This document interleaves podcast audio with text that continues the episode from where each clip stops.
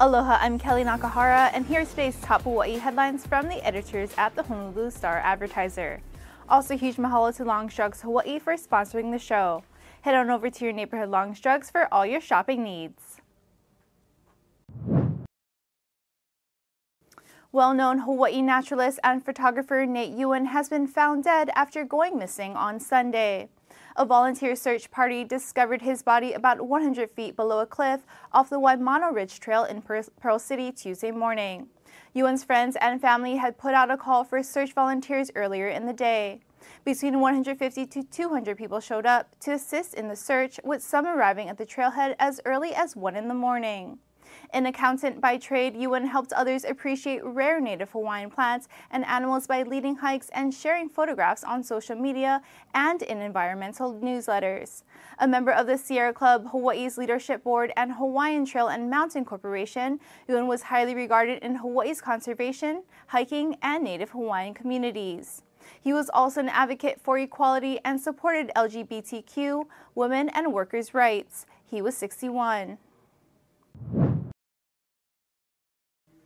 The National Weather Service has upgraded its fire weather watch for leeward areas of Hawaii to a red flag warning. The notice was issued at 10 this morning and will be in effect until 6 this evening. A red flag warning means critical fire weather conditions are either occurring or will occur shortly, the agency said. A dangerous mix of conditions, including dry fuels, strong and gusty trade winds, and low relative humidity, prompted today's red flag notice. Any fires that develop could be extreme and will likely spread rapidly. Along with an increased chance of fire, a wind advisory has been issued for portions of Maui County and Hawaii Island. Those areas are expected to see northeast winds of 20 to 30 miles per hour, with higher gusts until 10 tonight. Residents should be on the lookout for falling tree branches and prepare for potential power outages. Hawaii's COVID 19 numbers continue to decrease this week. The Hawaii Department of Health today reported 14 new coronavirus related deaths and 3,189 new infections over the trailing week. Hawaii's COVID 19 death toll stands at 1,606, and health officials have recorded 332,822 cases since the start of the pandemic. The seven day average of new cases stood at 452, down from 528 reported on August 3rd. The average reflects new cases per day from July 30th to August 5th. The actual daily average of new cases is estimated to be five to six times higher due to unreported home test results. The state's average positivity rate continued its downward trend, falling from 13.8% last week to 12.4% on August 8th. By island, there were 2,262 new infections reported on Oahu, 369 on Hawaii Island, 342 on Maui, 162 on Kauai, and 6 on Molokai. Another 48 infections were reported outside the state. A 20-year-old man has been arrested after he allegedly entered a woman's home in Palolo while naked Tuesday night. Police said the 68-year-old woman was in her bedroom on 10th Avenue when the man entered without permission at around 10 o'clock.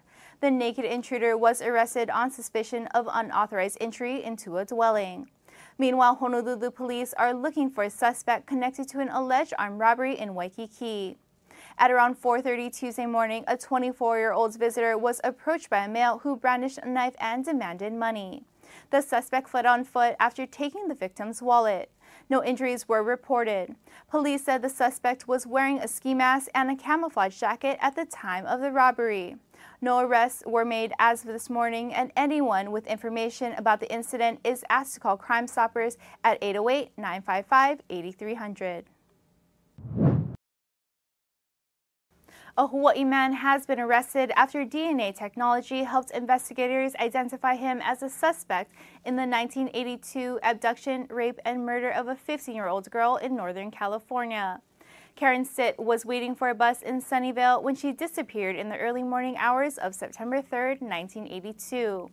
Her naked body was found by a delivery truck driver about 100 yards away from the bus stop. She had been stabbed 59 times. Last week, Sunnyvale police arrested 75-year-old Gary Ramirez on Maui.